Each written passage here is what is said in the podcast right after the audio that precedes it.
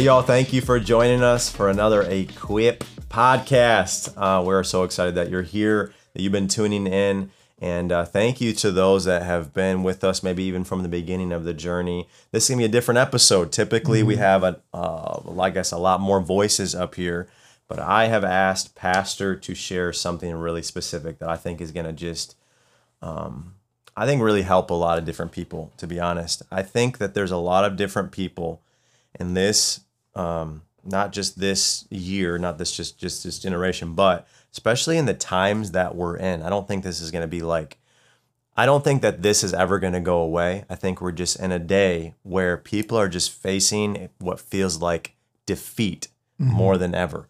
And um, you had just shared recently an amazing leadership talk with We Are One College and all of our college students here uh, on campus at Gateway that are learning hands on ministry with us.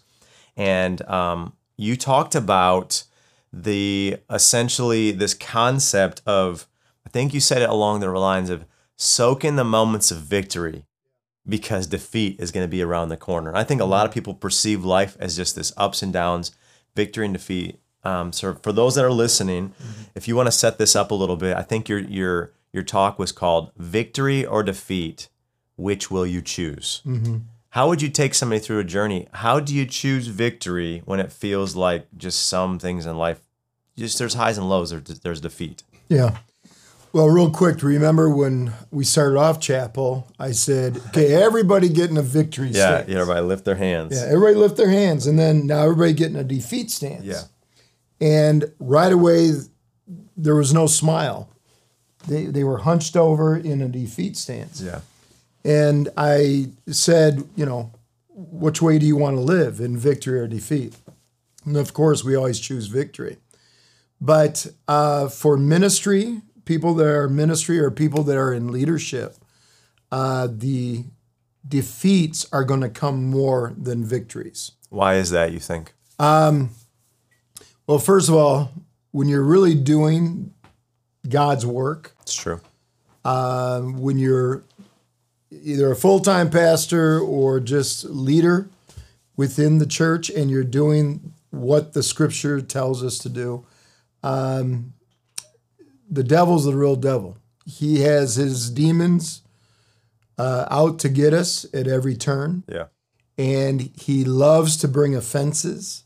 He loves to divide. And un- unfortunately, there's more situations that he does divide.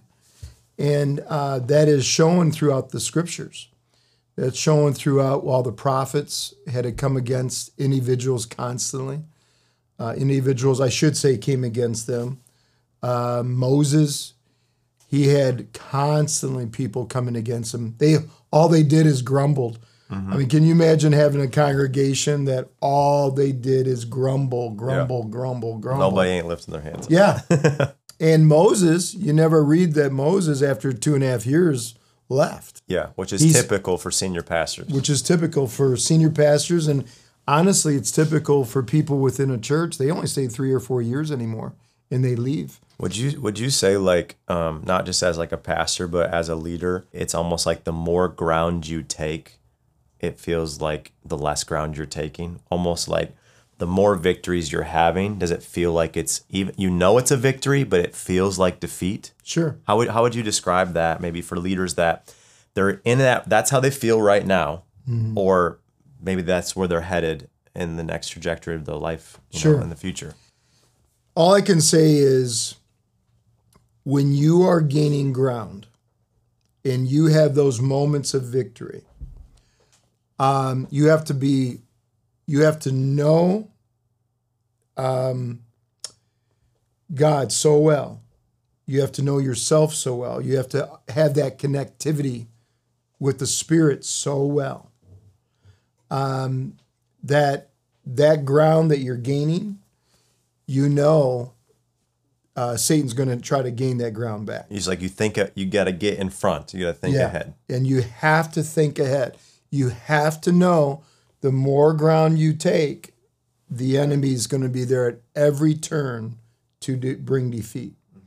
And you you have to really stay in that victory stance. And I've learned to stay in prayer strong, but then also I've learned to confront the enemy strong, not just through prayer, but through like uh, when the angel of the Lord came to Joshua in chapter 10 and said, Stop praying, Yeah, go do something. go do something about it. Yeah. And so there has to be a constant balance of that.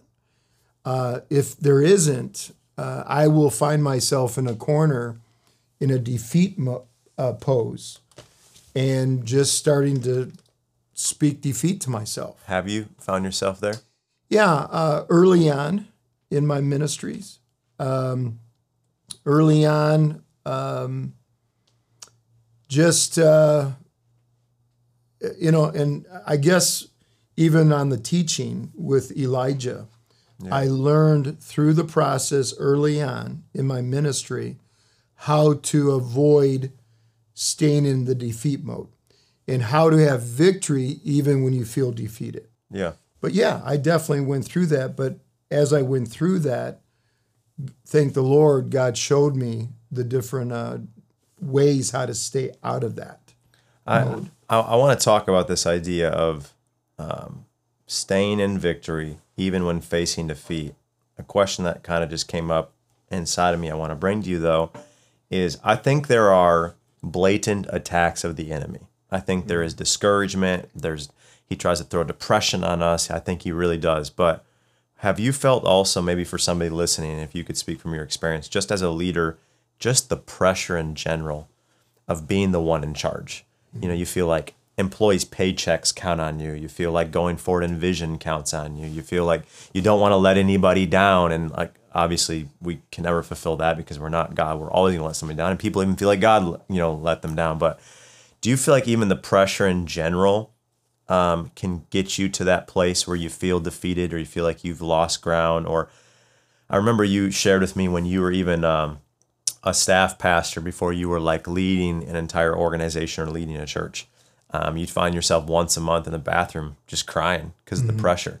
What would you maybe say to some people right now that are just trying to deal with the pressure of leadership, the pressure of having people under them, the pressure of trying to fulfill the mission, the pressure of, um, you know, people bring a lot of pressure. Um, maybe take what you learned and bring this into Elijah of maybe how he did it right or well. How did you deal with the pressure? For how did you go from the guy crying in the bathroom once a month to even now? How do you deal with the pressure? Yeah, number one, um, uh, you know, I just learned through the story of Elijah. Maybe if we can start there. Yeah, I just learned through the story of Elijah that, you know, here Elijah, we all know the story of Mount Carmel. okay, He had uh, an incredible victory. And I mean, he took on all those Baal worshipers, hundreds and hundreds of Baal worshipers. And they, I mean, he had a victory. It was a faith moment, it was a victory moment. He got real cocky. He, he, he just, he even said uh, in some versions uh, that you read, uh, what is your, uh, you know, God on the toilet? You know? yeah, like messages like calling calling the prophets out pretty hard. Yeah, Elijah was called strong. out really hard. He felt it. He was feeling it. yeah. And then we read that immediately came the defeat. Jezebel comes against him.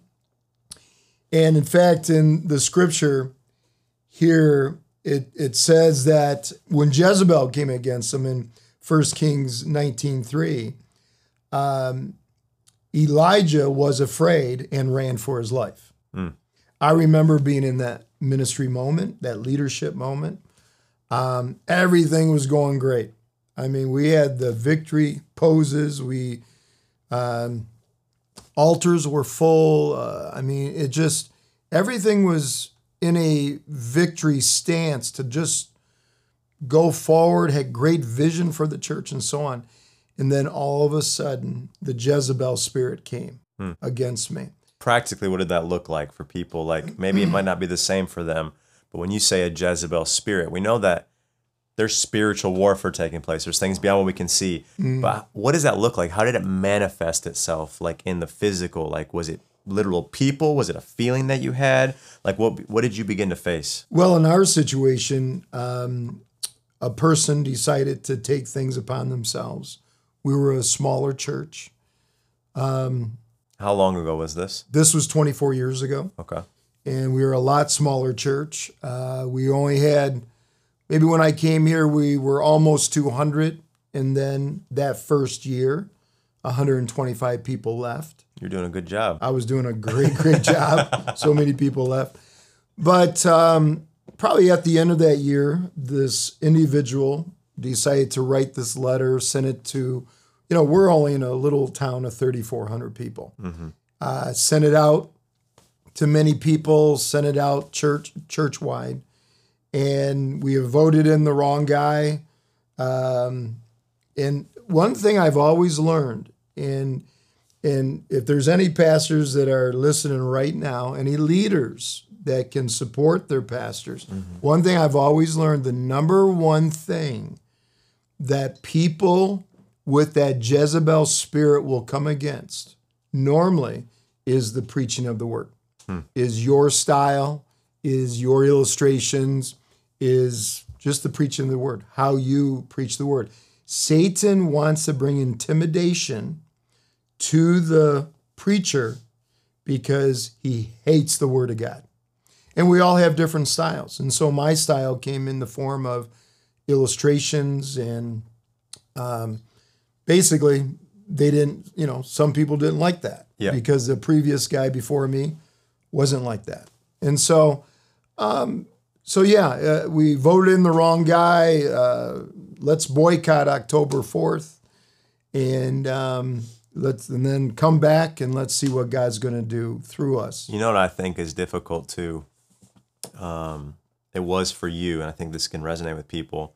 You were, what, 37? I was 37, yeah. 37 and you're stepping from this staff pastor role you're a leader but you're not the leader. And i think like every single one of us maybe every person listening here in some way you're probably drawn to even listen to this because you know you're a leader. But it really depends like in terms of leadership how much relies on you. It almost feels like the more people underneath you the more that's stacked on you because there's all the weight pressures responsibilities that they have that's also on you. So you're 37 stepping from having like leadership to now becoming the leader. And um, i think something that could resonate with some people that i know of your story maybe how could you speak to this is what made it so difficult with people coming against you is not wondering whether or not they were right about you preaching god's word but with how you were doing it i think you were trying to figure out who am i? Right? It's like is this my style? Am i doing the right thing? You you know you grew up in a church let's even say practically where they wore suits and you were just like man this is not what i want to do. I'm trying to figure out myself. I want to wear jeans and dress more down like this and be kind of a little more natural. But would you say that posed a problem that simultaneously you're trying to figure out who you are and they're trying to speak against who you are and you're trying to figure out uh, who am Yeah. i like how does this work? Yeah, it was all that. Um, I was definitely trying to, at that point, um, the Jezebel spirit was so strong, it was trying to intimidate me. okay It was trying to tell me um, who I was instead of allowing God to tell me who I was. yeah And I finally, number one, just really had to take my stand.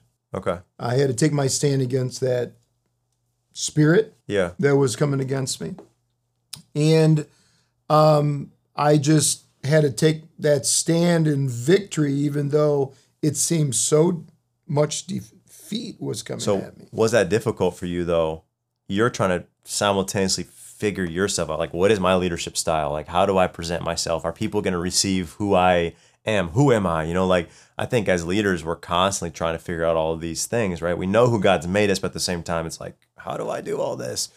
Was that difficult simultaneously feeling that and then also feeling the intimidation that people were throwing at you? What do you do? What would you tell somebody? What did you do? What should somebody do in the midst of that where you know you've been called by God to do something, but then people are opposing it and you're still fresh in your skin trying to feel it out? What do you do? Well, I I was faced with that. I was faced with all the intimidation that was coming at me. I was struggling with really trying to find myself. And because of that Jezebel spirit that was literally almost believable, I almost started to believe it. Um, what was said in the letter, um, attacking the preaching style. Uh, I started to want to believe it. Yeah. And um, I remember uh, during that, right before that boycott Sunday was approaching, I remember uh, being in a bathroom, looking at the mirror at myself, and talking to the Lord and saying, Lord, you have called me here, and I'm going to stand my ground. Hmm. I am not all that. I'm not a great preacher. I'm not a this, I'm not that, but one thing I know, I'm called. It's good. And so, uh, and I learned how to stand my ground. Um, I didn't want to become Elijah. Elijah, what did he do? He was afraid and he ran for his life. Yeah. A lot of pastors just run. Yeah. You know, that's why the statistics are terrible. Why so many pastors are leaving the pastorate, so many leaders are leading, uh, leaving churches, so many people are go, jumping from one church to another church to another church. Yeah. And I didn't want to be that statistic. I, I wanted to stand my ground. I wanted God to literally show up in this small, small little town that was, I wanted God to do the impossible, Yeah. but I knew I had to be that instrument for God to use. So I just learned how to stand my ground It's good. and I learned how to, um, uh, and, it, and it wasn't a prideful stand my ground type of a thing. It was just, I'll never forget uh, at the boycott Sunday, I was shaking in my boots. we had a packed out house. So the, the reversal happened that Yeah. they were aiming for. Yeah, probably half people showed up for a fight, the other half showed up for entertainment. Hey, they mean, showed up though. but they showed up. good show. So I remember taking that opportunity and I just preached the word. It's awesome. And I preached the word. Um, but I knew there was going to be a falling out after that. I knew that there was going to be still a lot of people leaving, still a lot of people disagreement. I mean, Yeah. so on. But I just knew I had to stand my ground. It's good. And I even took a vote uh, among the little leadership I had inherited at that time, the deacons and elders. And I even took a vote among them. And um, uh, through that, I just started to realize that um, not only did I have to stand my ground, the second thing that Elijah struggled with was he, if you read in that chapter, he ran into the wilderness. He even ran away from his servant. Uh, the worst thing Elijah could have done. Did you ever find yourself doing that? I oh yeah, I wanted to run get away from everybody. Why? You can't you can't trust anybody? Well, I felt like a failure. Okay. I felt like um, I was a disappointment. Um, I- very insecure, extremely insecure. Um, the intimidation was over the top um, of the spirit that wants to come against. But one thing I learned as I stood my ground, I knew when you feel so much darkness, and always understand this, when you feel so much darkness coming against you, that you feel that darkness, they want you gone. That's when you know you're doing the right thing. Hmm. And that's when you know you're in the right place. So it's it's complete reverse psychology. Yeah. If it feels bad, it probably actually is good. Right. like Well, and that's form. where I started to learn through the defeat how to stand in victory. And when the defeat is so severe, when you can almost taste it, that's when you know you're in the right place. Uh, there literally has been times where, uh, through this 24 years, uh, say about 15 years ago, 12 years ago, I wasn't feeling the defeat. I mean, there was few years yeah. it was almost like it was going too good Yeah. That I used to say to my wife, I'm like, uh, maybe I'm not doing a good enough job because I'm not feeling any defeat. I'm not feeling the darkness come against. And so I've just learned in that beginning moment uh, to stand my ground, even through the defeat, because the thicker the defeat, the the uh, better understanding you have that. God wants you there. You're that you're that man and you're or that woman Something. for that position. something that you said earlier that really hit me. You said, I'm not the best this or that, or you looked in the mirror, you said, but I know I'm called.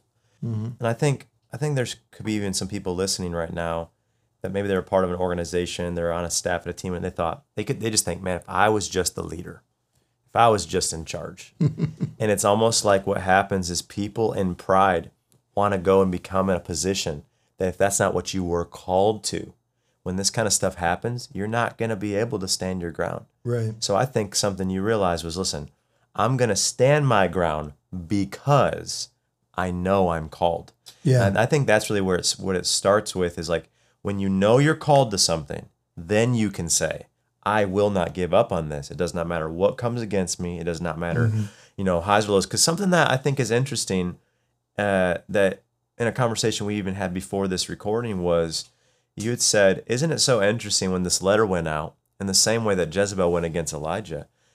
It was just words. Mhm. Isn't it so powerful though, even though it's not somebody like punching you in the face or something physical, it's just words.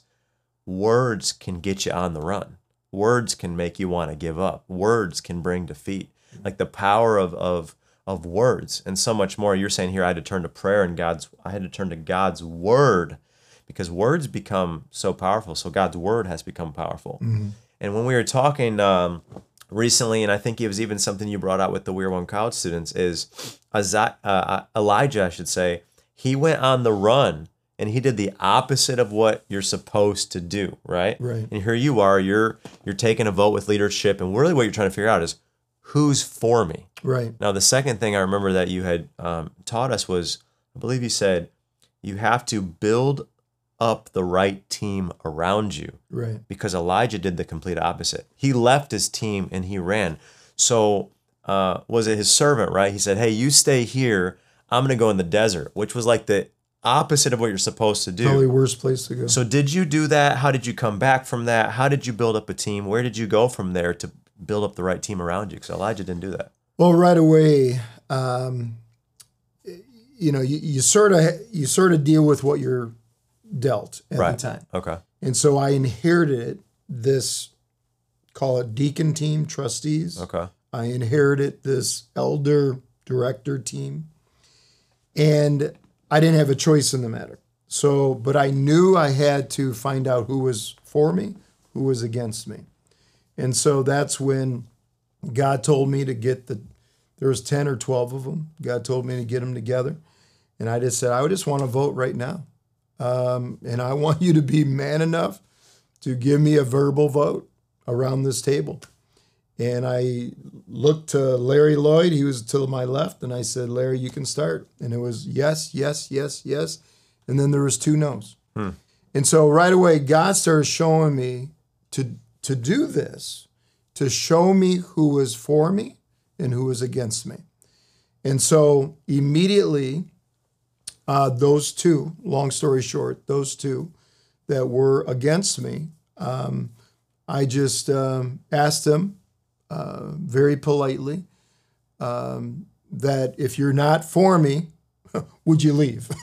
Yeah. you know, in so many words. And they finally uh, they left. Uh, and long story short, they left, and so I worked with those that were for me.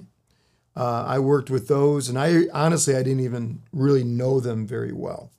Uh, I just had to work with what I was dealt, Yeah.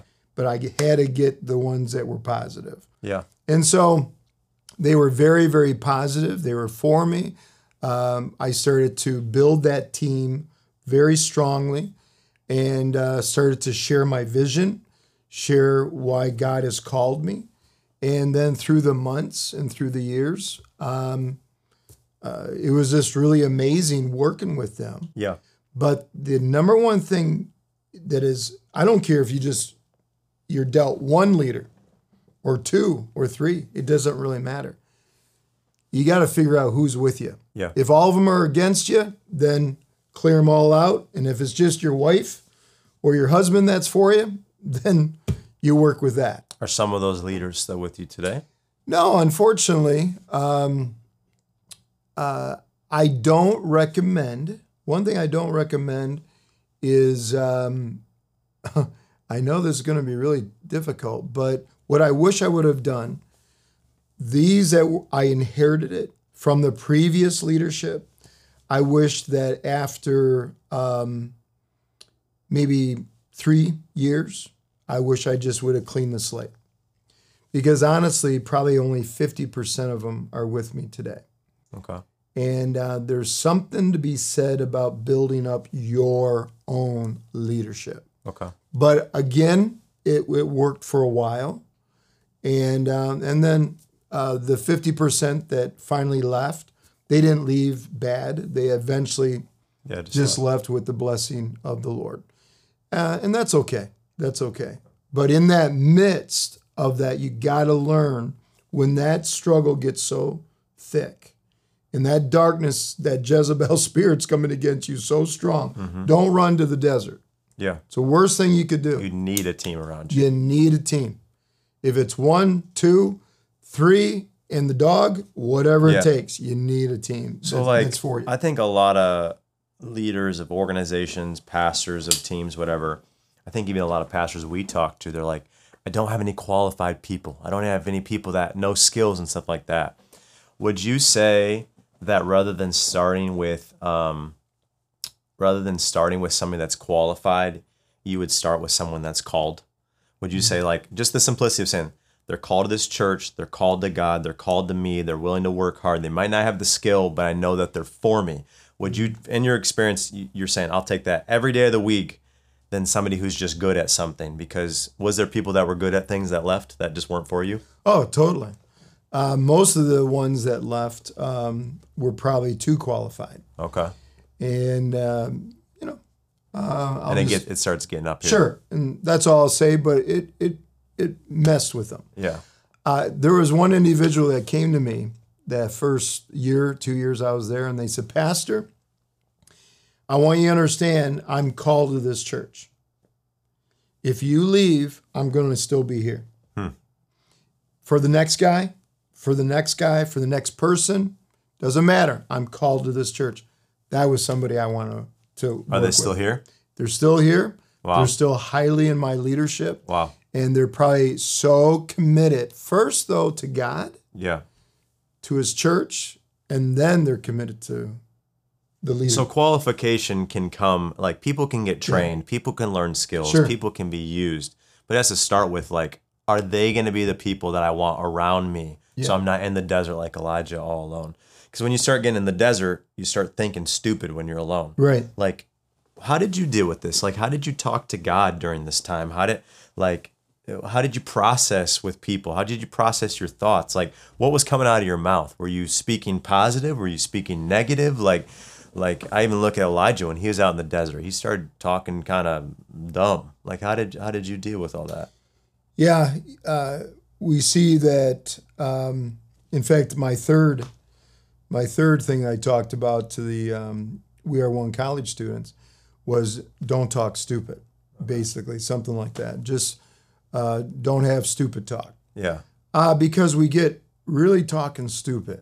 Elijah, he goes out in the desert, and the Bible says that he prayed. But that sounds good. But as soon as the Bible says he prayed, and he what he prayed was, take my life. That was just talking stupid. yeah, And you notice that God never answered him. God just sent an angel um, and fed him because he was exhausted. He was tired and he was hungry. So God can't really talk through our stupid emotions.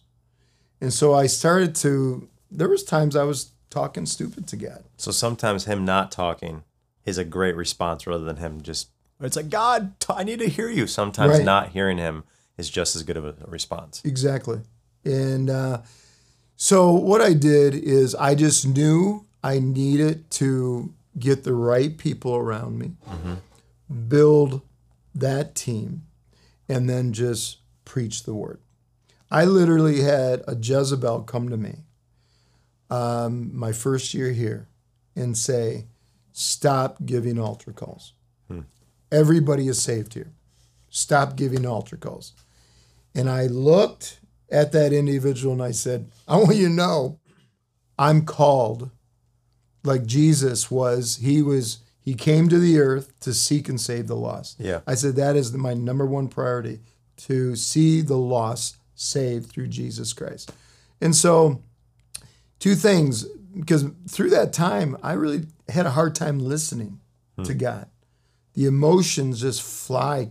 I mean, they just go. Other po- people's voices were louder than Oh. God's. People's voices were so loud, they were almost drowning out God's voice in me.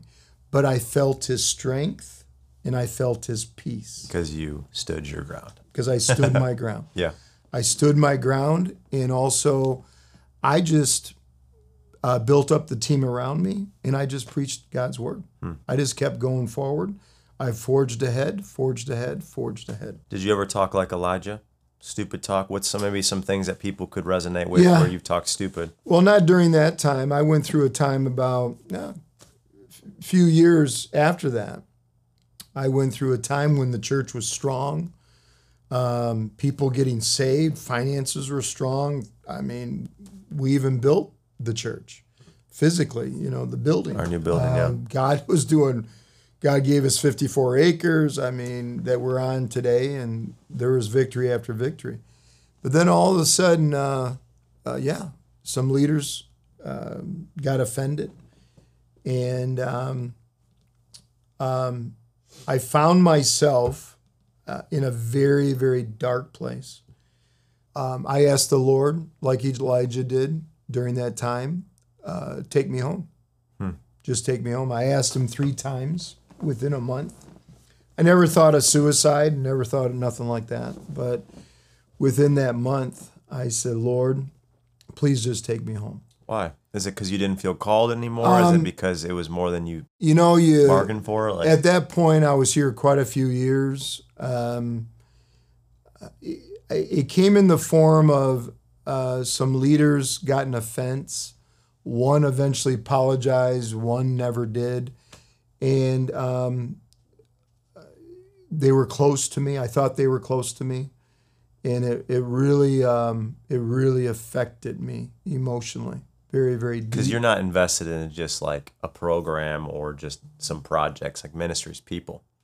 And Yeah, we can't a- help it. We're invested in people. Right. I'm a shepherd first. Um, I'm not here to be a celebrity. I'm not here to be uh, try to just build a big church. Um, I'm a shepherd first, Yeah. and we um, we can't forget that we have feelings. Uh, we have emotions. Um, uh, my wife, uh, you know, was hurting during that time with me. And finally, uh, thank the Lord, I have three. I have three counselors that counsel uh, here at Gateway, and um, there was one counselor that was talking to me, just sort of sharing some information or really something that they heard from God in a vision. And as they were talking to me, they noticed I was in depression. And they looked to my admin real quick and they said, I want you to sign Pastor up because he needs counseling. Did that feel like an admission of defeat to need counseling, or how did you feel? Um, I almost felt relieved at that point that um, I could talk to somebody about my emotions. Um, I was never, you know, never too proud to be transparent or Yeah. admit maybe I did something wrong or whatever. I just need to talk. So, anyway, yeah, I went to um, counseling with that um, individual. In fact, my wife and I went there together, and it was really wasn't for uh, Tammy at all. It was more for just me, and uh, it was just so simple. Some of the things that this counselor started to ask me questions on, and one question in particular, she asked was, if you were to ask God anything, what would you say to the Lord? And immediately out of my mouth, I said, Why did you have to do it this way? yeah. Why did you do it this way? Why didn't you do it that way? And then the counselor looked at me as, and said, Isn't God perfect? And it's, it was like blinders came off my eyes, and I finally saw, yeah, God's perfect. Mm-hmm. He did it better than I could have done it. But when we're so caught up in the moment, this was Elijah's problem. He was so caught up in the emotional. He was stressed. He was exhausted. He was hungry. Uh, he was afraid for his life. He was so caught up in the emotion Yeah. that he could not see God. He couldn't hear God. And that that was my problem. I was so caught up in the moment. Um, I'll never forget. Uh, I I went home after that, and uh, we have a lot of. Um, there's a woods behind us. We don't own it, but there's a woods behind us, and so there was no no houses near us, and I just started yelling and saying, "God, you're perfect. You're perfect. You do all things right." And it, and then the next day, uh, Tammy wasn't feeling good. My wife wasn't really feeling all that good. And uh, the next couple days, we found out she had cancer. She had colon cancer. Um, but thank the Lord, I was strong at that point. I was so strong spiritually. Yeah. Thank the Lord that He guided my steps. The um, the blinders came off, Yeah. and I had that connection back with God. No longer did I want God to take my life. Yeah. I wanted God to restore. I wanted God to strengthen me for Tammy. Because if you had walked into that next season now, Mm. feeling what you had just felt, being in the state that you're in, you wouldn't have made it through. Totally. And I mean, I started going before the altar of God. I started praying for Tammy. I started just literally fighting the devil over that cancer. And within a month, she was cancer free. Wow. And I mean, God showed up. And so, God, um, in our journey, in our as leaders, as pastors, you know, the journey that sometimes we think He doesn't, He's not doing it right. Yeah. He's always doing it right. But there's victory in defeat constantly Yeah. if we just know how to Well, it's because like right. it's like you just said, you just get this victory of just like God's perfect, and then it, what could appear now the next day as defeat is Tammy has cancer. So you had to make a choice, right? This is still victory, even in the midst of defeat. God is good. God is perfect. God's going to take care of things and do it right. But I think the three things you taught us here, what God's asking us to do, though, He's going to take care of it all, but He's asking us to stand our ground, Mhm. build up the right team around us. And the third thing is don't talk stupid. I got this taken care of. right. Bless my name. Tell me I'm good and perfect. Worship me. Bring your need to me. But I'm gonna take I'm gonna take care of you. Is there anything that you would just leave? Anybody? Those three things I think are so powerful. But anything else that's on your heart, you would just leave a leader, a pastor, maybe somebody that's really struggling, somebody that hasn't even really their feet haven't even left the ground yet with ministry, but they feel called, or anything you would leave to say, this is from what I've walked through, what one last thing I'd leave you being a leader. Oh, there's so many things. Um, probably the number one thing that God brings to my attention right now. Um, we just got done doing an equip uh, conference. Conference, yeah. and I even hate calling it a conference. Um, but I like almost we should almost I like to call it equip get together. Yeah. But um, it's only limited to ten couples, and so we only invited ten couples. They some of them we invited from Tennessee, from Ohio, Michigan, so on, and it's inv- by invitation only, and it's a it is two days fully packed of just equipping them, uh, having those intimate moments that they can ask the tough questions. Yeah. A one, it's one on one with me and my team and a few other senior pastors that come alongside me. Um, the the the reason why I have put this together and God laid this on my heart is because when you're in a small church situation, um, especially when I was in that small church situation, I felt so alone. I felt so alone.